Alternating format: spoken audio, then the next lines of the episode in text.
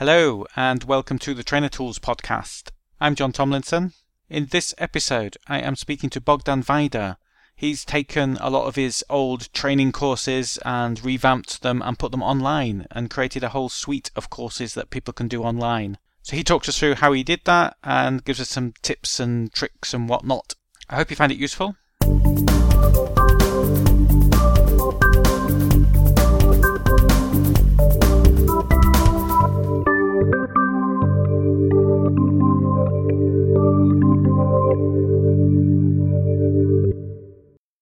I'm here today with Bogdan Vaida. Hi, Bogdan. How are you? Hi. Fine, thank you. I it was interesting that when uh, me and John came to discuss about the podcast right about now, it was like we were both almost late, but just in time. So I'm glad I I can be here with you and at the same time. Yeah, we both just made it because it's um, we're actually recording this in midsummer, so and we're both in very hot climates. So um, as you said, Bogdan, it's a good job it's not a video podcast. yeah, 41 degrees outside. Well, what are you going to talk about today? Well, today we're going to talk about how to switch from being an offline trainer to becoming an online trainer. What are the steps? Uh, how do you do it? And some tips and tricks. Great. Okay. And I know you've got quite a lot of experience in this, and I'll put the links to some of your work on the Trainer Tools website. Thank so, you. do you want to? Uh, how are you going? You're welcome. How are you going to uh, structure it? Well, at first, uh, I'll talk about my story um, because I started out present, actually not presenting myself, but using PowerPoint and practically the PowerPoint was presenting to the audience and I was just pushing buttons and how I switched from that awful job of button pusher to becoming an online tra- trainer. This would be the first point. And then as a second point, we could, uh, we can, we will talk about how you can repurpose your content that you already have as a trainer to bring it to the online medium. And uh, then for the third point, we can talk about the top three things to take care of when switching to online. Then we'll get down and dirty into getting your courses very practical and experiential, even while being online. And we'll finish with some teeny bits of advice. So you're going to start off just talking about who you are and how you came to, to this situation and ended up pressing buttons on PowerPoint, but then made it into something a bit more sophisticated. Yeah. And then some practical stuff. Uh, you then said sort of top three things to take care of. And then you got down and dirty, which obviously I'm looking forward to that part. And um, last, you're going to end up on just some bits of some advice, some general advice. Is yes. that right? Yes, Have I got it that's right? exactly right. Great. Okay. Well, let's start with the first bit, which is your story and how you got into this this uh, how you got into this business. All right. So it all started with a failure. I was doing a training in Slovakia in a personal development bootcamp, and it was my first training. I was I went with that team uh, with that team like for four years, and I saw them doing trainings and being very active, and I wanted to do it also. So while being uh, a four-year member of the of the team, I started with my first training, and it was an informational training. Basically, I used PowerPoint to deliver around 24 slides to the people in one hour. And then I found that the slides finished in 20 minutes and I loaded another PowerPoint. So basically, Oh no! yeah, that sounds yeah. awful. It was my first, actually, I, I shouldn't even call it a training. It was my first presentation ever. Be- besides university, of course. But that sounds that sounds so. You know, when you get to that situation when your slides run out 40 minutes early. Yeah, well, this doesn't happen now because I don't use any slides. No, of course, yeah. but uh, then it was um, the content was all right so the mm, people there appreciated that uh, they found some useful information but it was pretty boring compared with the other people there so when i came home i researched some organization or places where i could um, go to become a better trainer and i found toastmasters which is a public speaking and leadership organization. It's renowned around the world and i joined it. After two years of Toastmasters, I pretty much corrected, let's say, most of my obvious mistakes that I was doing, and I started doing uh, the trainings in trainer to people way. Meaning, I was there in front of all the audience and I delivered. It was alright. This was uh, the normal thing in my country in Romania. And uh, every other trainer was doing just about the same thing. Going in front of the people and telling them how should they manage their time, what are some tips and tricks about time management and everything in between. That's not just in Romania. Uh, yeah, actually. I think that's in a lot of places that that's uh, regarded as what training is. Yes, which was actually a public public speaking, not training, but that was its name. It worked. It worked for a few years up until Yeah, it has it, it has its place, doesn't it? Yeah, actually, it's all right as long as the people in the audience don't have information that they need to have. But when you want them to put in practice what they learn, there are other better methods. Um, three years ago, I was doing a time management training and I wanted to do something different. So I created a game in which uh, the people had a schedule and they had to put tasks in that schedule in teams. They uh, had a lot of tasks, some with uh, which were bigger and required more time, some which required more energy, and it was a game in which with the available energy you need to put some tasks. If you put one task, you like sleeping or reading, you get more energy. If you put a very a draining task like uh, work on a big difficult project, your energy goes lower, and they needed to fill up their schedule for the week. And in that game, one of the girls in the debriefing told me that she starts with the most difficult task the first thing in the morning. And then from another group, one of the people there asked her why. Why does she start with that difficult task? And she said that she goes hiking, and when she hikes some big mountain, after that, going over a hill is as easy as pie.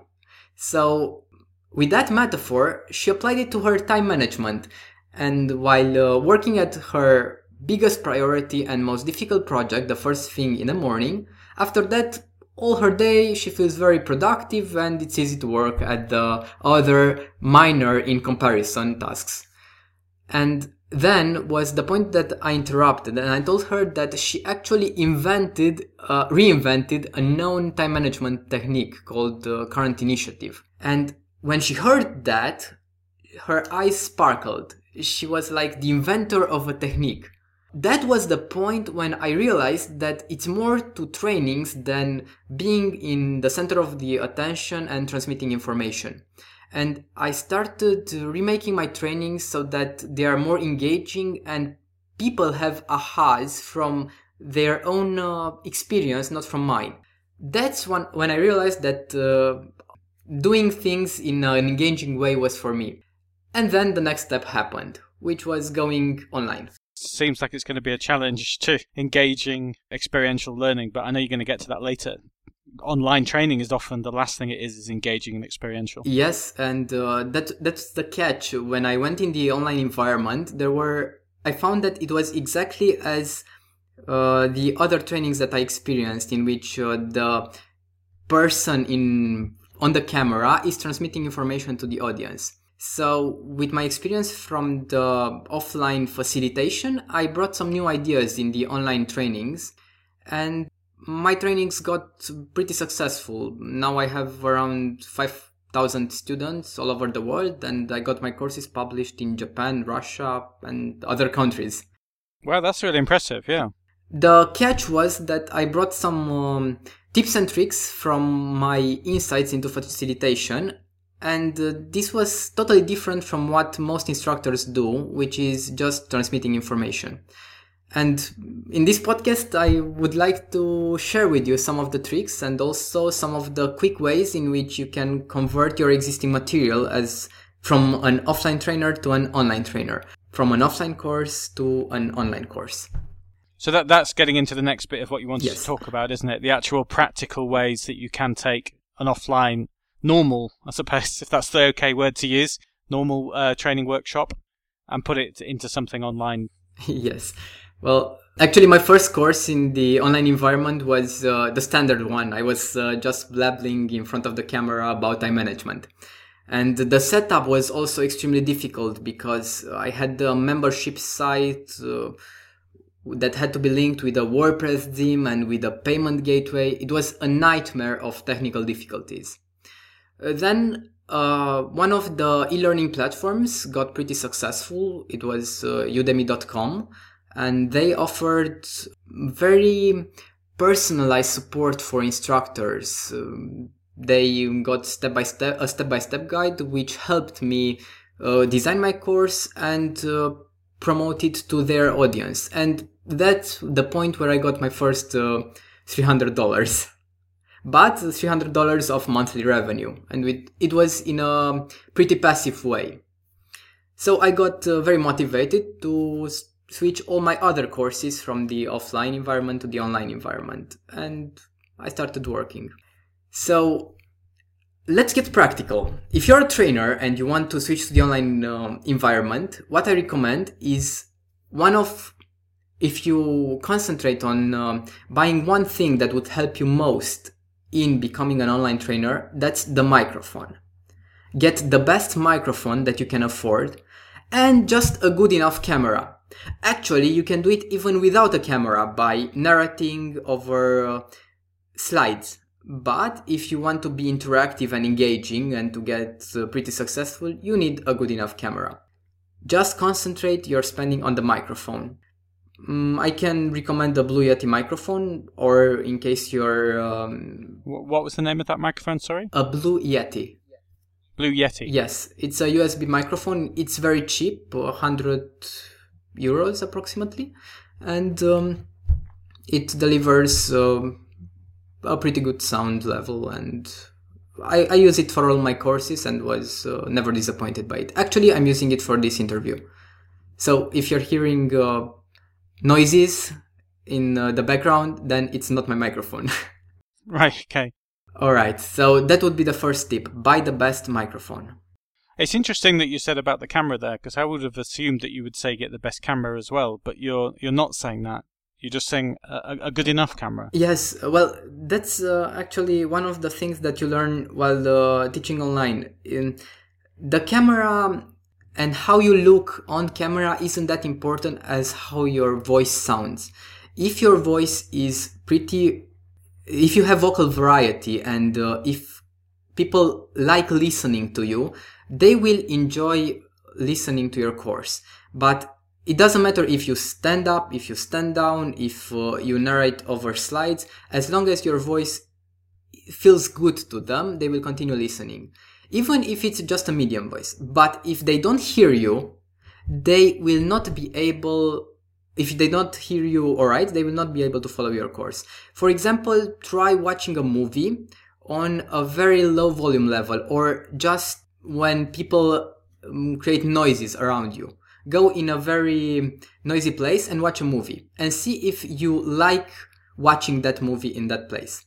But close the movie video and just listen to it and you'll still understand that some things are happening there and you'll be interested in it. So that's a good way to see how sound affects us actually more than video. Of course, we all like uh, and enjoy uh, seeing great video, but if sound doesn't exist or if sound is terrible, then that's a total turn off. You will not be able to watch a course if the sound is not great. That's really good advice. That's, as I say, I think probably unexpected as well. All right, so that's the first tip. The second one is take one of your best courses that you have and that you'll deliver in the offline environment and start delivering the content in front of the camera. It's important to start doing that and not worrying about all the things that you need to do besides that. If you don't start, you'll just procrastinate. So take your course and start recording it. That's it. After you. So, so, so when you say start recording it, you mean actually just reading it out almost as a video? Good point. Uh, it depends. If you're a creative person and if you have no problem speaking in English, then just deliver it in front of the video camera. If you're an introvert like me, there are some tips. Or if you don't speak English native, natively. One thing, it's maybe it will be strange to speak in front of a wall because you're transitioning from speaking in a room full of people and uh, sensing that energy to speaking in front of a wall. So one little tip is to have a figurine or a doll or maybe a photo of somebody and just put it above the camera. and look at that person. It's a good tip for, for introverts so that they uh, don't look at a wall.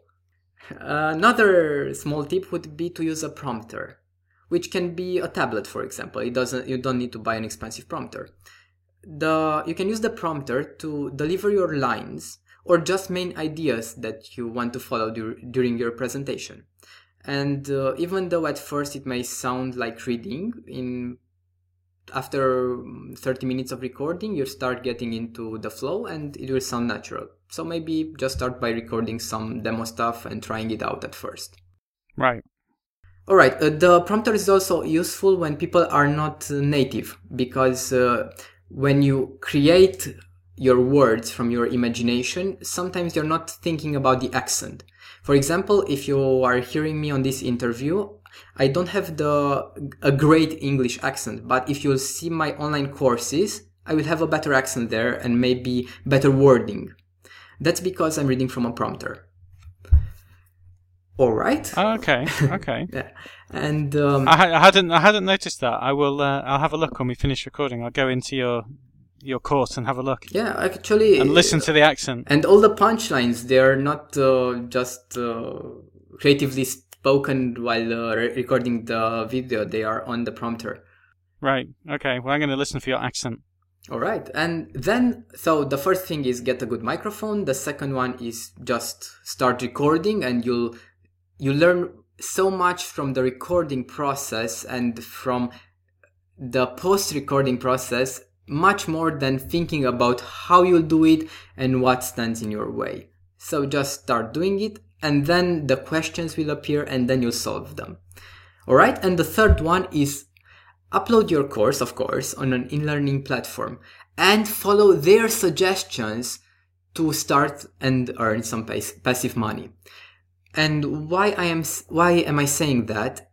Most people after they record a course, they check the course, they don't like how it's uh, delivered, they would like to re-record again, they do re-record again, and they don't like their second recording and they get demotivated. Just pub- publish your course on the platform and get some suggestions from the experienced people there that are there to help you.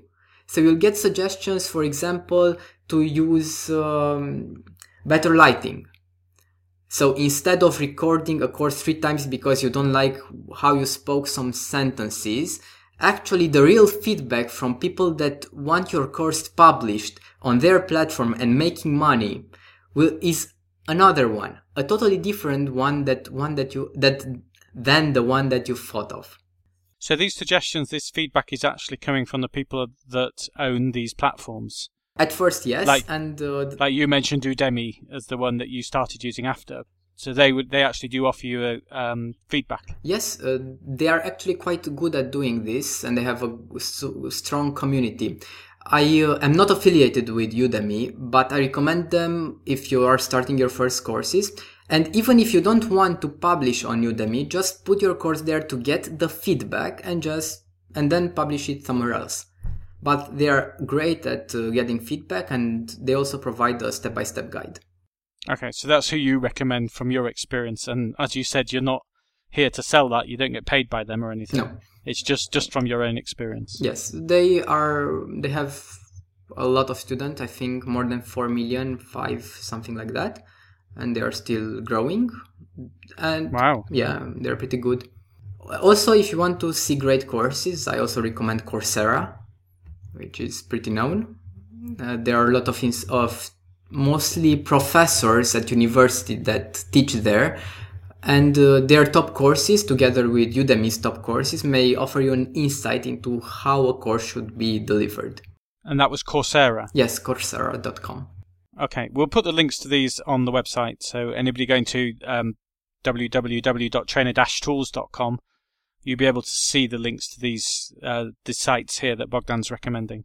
So, all in all, get the microphone, the, record your course, and publish it, and only modify it after you get the feedback from the other side. Never from your own feedback, because we are all, all perfectionists, and if we listen to our perfectionism, we will never deliver. Right. Okay. That's good. That's good advice. So that was around the sort of the actual practical stuff of just getting on with it. Yeah. Uh, really, isn't it? It's because get a microphone, get on with it, and then um, let other people tell you how to improve it. You said you were going to um, sort of top three things to take care of. Yeah, uh, I I can't but say again, make sure that the microphone you buy is good. Voice matters way more than video in the online environment. Alright, so the second thing that you need to take care of is a good step by step guide. You can listen to a podcast, but what I recommend as a step by step, click by click, check by check is again on udemy.com. They have the step by step guide in which the first step is putting the course name and the course subtitle. The second one is creating a curriculum with examples and everything. All right. Uh, also, it... so you mean sorry, sorry. So you mean a so you mean a guide when you say a step by step guide? you're talking about for you as a trainer. Yes. Follow us. Follow a step by step guide to make sure that you do everything correctly. Yes. Is that what, is that what you're saying? Totally. Right. Okay. You don't mean as part of your course. Mm, no, no, no. It's a very easy way for an instructor when he's uh, he or she is starting out to follow some check boxes and just uh, right. finish their course in no time. Okay. Yeah, these things can be quite fiddly when you don't know them, can't they? Yes. Also, usefedora.com has a great online course into delivering and promoting online courses, but it is not free. So uh, that's an alternative to the online checklist on Udemy. All right. And uh, last but not least, and maybe the most important step you can take is to just act. You, if you don't publish your course and get that feedback, you will always think of things to improve and things to modify. It's better, it's actually perfect if you don't edit your videos and just export them and publish them and see what they say. They will tell you edit it there please because there you have a problem. So get that feedback from the um, online platform support team. Okay, so that, so that you were just saying your top three tips there, I suppose, or top three things to take care of, which was kind of really reiterating what you said before, isn't it? About to get the microphone, yes. follow the step by step guide carefully, and then don't waste your time fussing around trying to make everything yeah, perfect. Actually, Just bung it, bung it out there, and see what happens, and and listen to the feedback. Yeah, actually, it's very easy to always to deliver um, an online course, especially if you're a trainer and you already have all the know-how. So you just translate it into the course.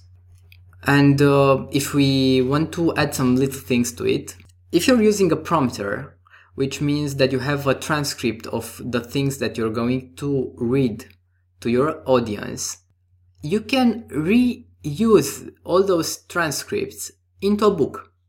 I have uh, launched two books and I'm preparing to launch the third one, which are identical with the content that I'm speaking in my course. They have the same ni- name, the same title, the same subtitle, and they're they're actually my course in the written form. So if you've never written a book before, it's easy. Just write transcri- transcripts for your prompter from which you'll read when recording your course. And then take all those con- uh, all those transcripts and compile them into a PDF and upload it on uh, Amazon's publishing platform, for example, and you can have a Kindle book in no time or Amazon also offers uh, publishing in uh, hard copies. So it's very, very easy. And that's a clever way of using the content that you've already you've already created the content. You had to write it anyway. Yeah, it makes a lot of sense. Yeah. Also, um, one of the things that I would recommend is to get support and help from the community, because uh, all of the learning platforms that uh, you may be using have online communities, and they can give you feedback ranging from what specific microphone to choose. Maybe you don't want to buy the Blue Yeti and you want an alternative. Or maybe spellings that you've missed in your uh, videos or recommendations for quizzes you may ask your students. So why not take advantage of this opportunity? Join their online communities and get some feedback. It is very useful, especially at first when, for example, you may not know how to present your course. Okay, and that one there was about taking advantage of the fact that there is quite an active community out there. Yes, Uh, a very active one, actually. I can't follow. There are so many discussions on Facebook right now on their support groups that I can't follow them. So, whatever question you may have, you'll get an answer in two or three hours maximum. Oh, wow. Yeah. Right.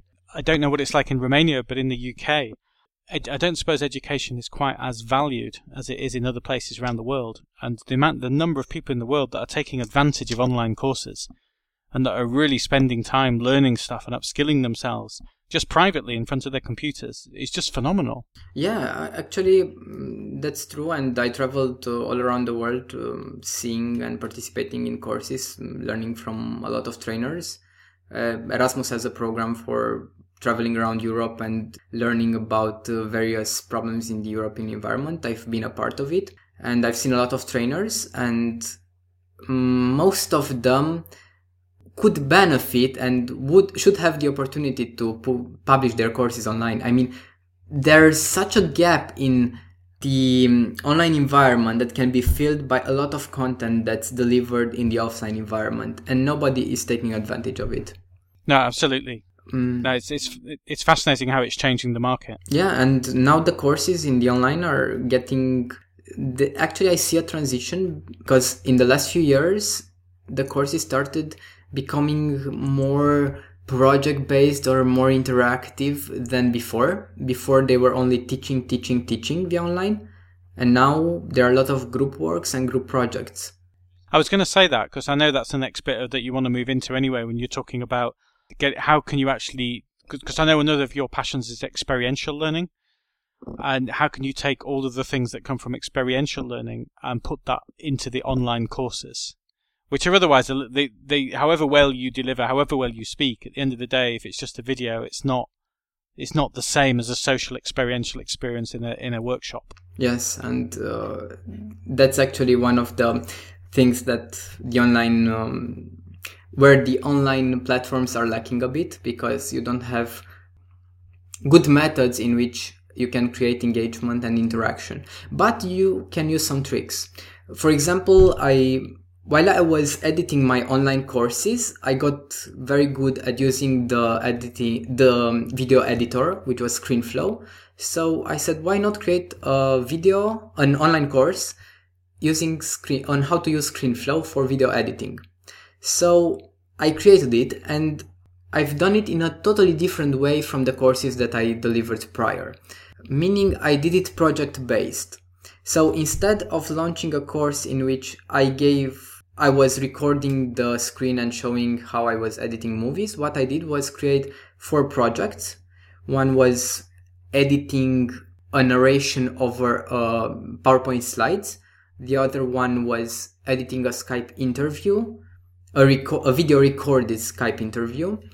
Another one was editing um, a video recording of yourself speaking on camera, etc., etc. And I did for each of the projects three sections. The first section was all the technical skills that you needed to do that specific project. Then all the theory you needed to do this project. For example, in the technical skills, I told them how to, at first, how to configure ScreenFlow, then how to split clips into two, three, how to add the voice from the PowerPoint narration. Then in the second section, the theory, I told them how to speak over the slides, how to um, some tips and tricks when moving the slides to synchronize them with the voice and things like that. And then in the third section, it was a project in which my audience had to create a project where they narrated some slides. So this course was targeted to video, to online instructors and it was very well received by the community because once you got into that course, you got, you received a very tangible result. At the end of the course, you knew how to edit a Skype interview, how to edit your, a video of yourself speaking on camera, and how to edit your narration over PowerPoint. So when you see all those um, tangible results, it's very motivating for you as a student to go and participate and interact with uh, the community from that course. So, how did you actually do that though? in terms of the practicality of the the lessons, if that's the right word? Did you just sort of do a little bit and then say, right, now you go and do it? Actually, yes. For example, the first few sections, the first two sections. The first section is Teach with Keynote, which is PowerPoint for Mac. Yeah. First few videos, introduction and setup, configuring and making a recording, the timeline, splitting clips, etc. The second section was Teach with Keynote. How to teach with Keynote. A sample teaching video in which in, from another course, I was teaching something over a keynote, over some keynote slides. And then a project. It was their turn now to create an educational video using Keynote or PowerPoint and their voice over it. So they used everything they learned up until then and just that, nothing more, to deliver the video. And I didn't go into the advanced stuff of the video editor. I just gave them enough for them to start and to get something going. Right, and but then you would stop and say, now you need and sort of give them instructions about how to do it themselves. Yes, they. So, so I'm just trying to think how you make it experiential from that point of view. So you, you you're basically making them set up a project to edit their own. Yes. Uh, so so after each bit, they have to go and do it. Yes. So before the project starts, they get a sample so they can see the outcome of a similar project. So I mean, when it's when it's kind of learning a, a very practical skill like that, especially that's a computer-based skill, and the course itself is on a computer, I can see how it's fairly easy to join those two things up. What about in a kind of different type of course? Like, for example, you mentioned previously time management. Yes. If you were doing a time management course online, what kind of ways could you make that experiential? In the same way, your, your game example is a really good example of what you could do in a real workshop. Yes. Uh, what about in an online workshop? This is more difficult, true. I can give you some examples. Yeah, do that, please. Yeah, I think that'd be really useful. I've uh, launched a course using uh, about a personality test. Uh, it was DISC. It's a world-renowned test that's used uh, in a lot of companies uh, yeah, I know that one. Yeah. Yeah, to identify personality typologies and basically to understand why some people are more social, others are more dominant, and various other personalities. So what I did. So so so Bogdan, what are you on DISC? Tell me. I am um, I am C, the cautious. A high a high C. Oh, that makes sense with your interest in computers. Yeah, doesn't it? Though since I'm doing I'm going parachuting tomorrow, I don't know how cautious I hmm. am, but still, I am the C type. Right. Okay. Even if I'm going parachuting, I'm like studying so hard to understand every possible situation. So yeah, we can consider cautious even in those circumstances. So I was thinking that because that's quite detail orientated. The C tends to be conscientious, is the, yes. is the word I've used, that, and they tend to be very detail orientated and, as you say, quite risk averse. Maybe want more and more data in. But true, some true. of the things that you were saying about, you know, writing up all your notes perfectly and then just turning them into a book is the sort of thing that I'm not very good at doing. I, my notes would be a few bullet points, and then I would just do that, and then I'd probably never get around to writing them up into a book.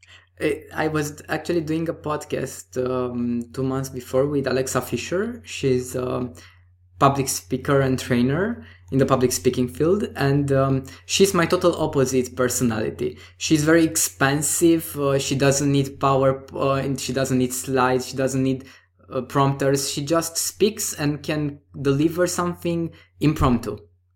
And uh, I was like, get while I was with her on the podcast, we were uh, speaking from totally two different angles. And it was great because um, the value to the audience was they were getting everything from the other side also. So they learned from me how to convert their course into bo- a book because they used uh, transcripts, and from her how to be creative without using those transcripts. All right, yeah, that's really interesting. Yeah. So anyway, sorry I interrupted you. You were saying about how you were using the uh, personality profile, the DISC personality yes. profile.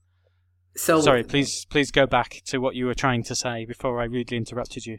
So, for example, for the E with or C, which is uh, cautiousness or cautious, the cautious personality, conscious conscientiousness, yes, or the cautious personality. I'm using nicknames for each and everyone because they're easier to remember and say. So I was um, after the video where I delivered the C type of personality. I had uh, homework for them in which I gave them an example in which another person used that homework and what he gained from it. And then I delivered the homework. So basically, first I showed authority that that homework works. Uh, proof actually that that homework works and then I gave them a homework. And the homework was to spend one day in the shoes of a D personality. Actually, it was a two-step homework. The first day was to identify C personalities in their life. And the second day was to spend the day into a person that is the C type the C type. So basically they had all the traits and they knew how that person reacted. They had to get one of the printables with them and whenever a situation came, they should all they were invited to think how would a C person react. Of course, we don't change our personality instantly and we don't have to. But, just by thinking how another person reacts, you gain empathy, you understand other people, and you gain, you gain some insights that are very useful to it. And then you basically see the value of the lessons that you learned. So you've really used the online medium for some quick knowledge transfer, but then you've made them go off and practice the skill, and that has to be kind of be outside of the online environment. That has to be in the yes, real world. For now, unfortunately, yes. There are an, any games uh, or game, gamification systems that are very, very productive in on the platform. So you need to invite your students, especially for personal development courses, to go out and try what you're uh, teaching. So really, it's just about keeping that knowledge transfer fairly short and sharp and snappy, I guess. Yes. Um, so you're not going on for half an hour, forty minutes. What actually I what I found out that it's very useful is to concentrate on giving them something tangible from the first few lessons. If you give them an exercise or a practical homework that they can use after they invested in the course, so when they are most motivated to follow your course, their motivation will continue and they will uh, watch and practice everything that's in the course up to the end. But if they, in my uh, older courses, I wasn't doing this, and I saw that the rate of the interaction was dropping after the first few videos. So there were students that were following the videos up until the end, but there were other students that didn't get to the homework and didn't see all the practical things in the course. So it's very much about giving something quite tangible quite quickly. Yes. The quicker you give them. keep them, the motivation going. Yes. The quicker they see something some benefit for them, the more motivated they'll be to follow on. Okay, I think that's a really important lesson or tip to think about as well, because it becomes even more important because of the medium and you don't have the same engaging experience. It becomes even more important to be very, very structured and very focused in terms of the knowledge transfer, but also in terms of saying, you know, skill acquisition. You have to be very structured and very focused and very I'm just repeating myself here. I'm just saying the same words again. Sorry, but that's what I was thinking. It has to be like that. Yes. Whereas you can't, you know, on a on a face to face workshop, you may explore ideas and and wallow in theory and you know do different things and have discussions. Um, you you may spend quite a lot of time wallowing around in the same bit of uh, the same ideas. Mm-hmm. You don't ha- you don't have that same space online. True, true. One um, small niche here are the programming courses, which are a bit different than the personal development or other types of courses because in the programming courses first thing they are very they have a lot of students a lot of people want to learn programming. And the second thing they are already interactive. So if you do a good enough programming course you'll get a lot of questions from your students and from those questions you'll know exactly what materials to record next yeah, I say I think I think when it's things like that, it makes a lot of sense, especially as it's so computer based. yes So any kind of computer skilled stuff is going to be much. It's going to lend itself quite naturally to that. yeah But what, what's interesting, what's interesting is how you've used it beyond that. Is how you've used it into behavioural um, type training. You've used it, I know, in terms of the active reviewing course that you're putting together at the moment with a friend of this podcast, Roger Greenaway.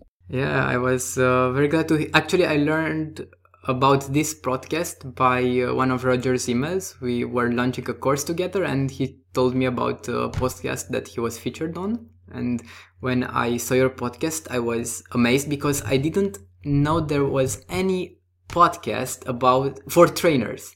I think that it's the only one. There, there is there is one by Training Zone. Oh, which is which is quite good.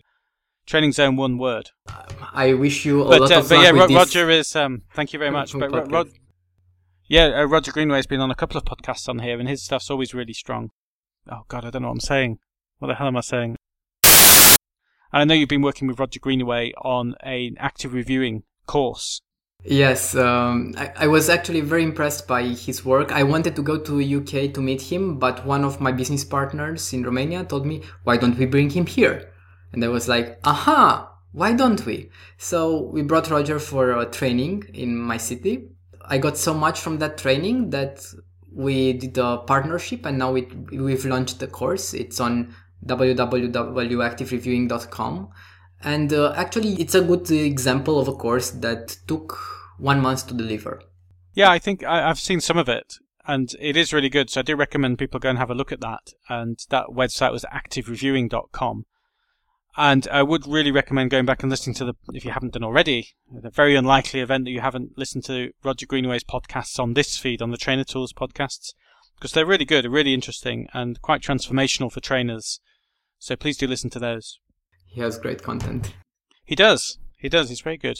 Um, I'll just do a quick summary of what you were what you were saying there. So, because initially you started talking about yourself and how you went from being a speaker, I suppose, to being a proper experiential trainer facilitator, and then how when you were got to do stuff online, you wanted to carry over that same uh, that's th- those same principles. And you've been quite successful so far. Put together quite a lot of few courses, got over five thousand students. And some of the key things that, in terms of getting practical, that you talked about were getting a, a, a microphone. That's more important than a camera. Yes. Uh, just just deliver it. Just get on with it. Just do it. Don't procrastinate. Just do it. Get it up there. Get it live, and then just listen to the feedback and just do it that way, rather than fussing around and trying to make it absolutely perfect. Much better to listen to the experts. And there's quite a lot of experts out there. Follow the step-by-step guide. Listen to those experts. Really use the community that you've got as well. Yes, absolutely. I think they were the main points that you said, and then we talked about how to make it experiential, and some of that just has to be outside the online environment. So it has to be setting homework, giving people very specific practical stuff that they have to go and go off and do, unless it unless it's acquiring a, a very specific computer related skill, in which case you can kind of do that project as you go along. But otherwise, a lot of the actual practice has to be outside of the course, but still built into the way you structure it and the way you present it. Yes. Is that an okay summary, Bogdan? That's a perfect summary.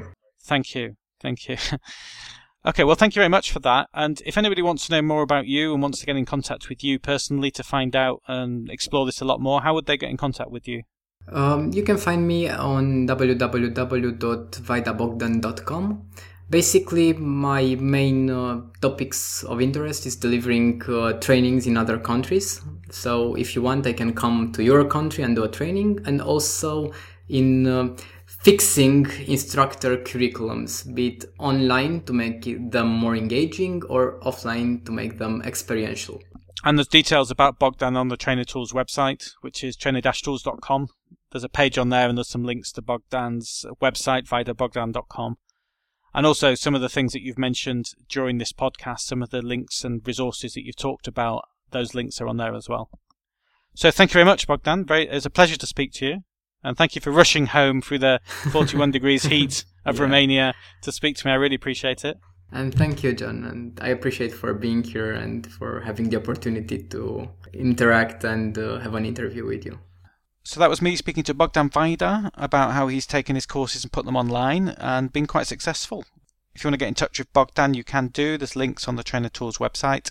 So thanks for listening, and I hope you will tune into the next one when I will be speaking to Nick Eve about facilitation. And it's a really, really interesting cast. Um, so please download that, subscribe, or whatever. It will be out on the 25th of September. So thank you for listening, and please keep supporting the podcast please do uh, a review on iTunes. That really makes a big difference and really helps in supporting the cast. Obviously, if you do a positive review, if you have a negative review, then don't do that, please. Just a positive review. and subscribe via iTunes or whatever system you use. And please share the content over social media. Thank you and see you next time.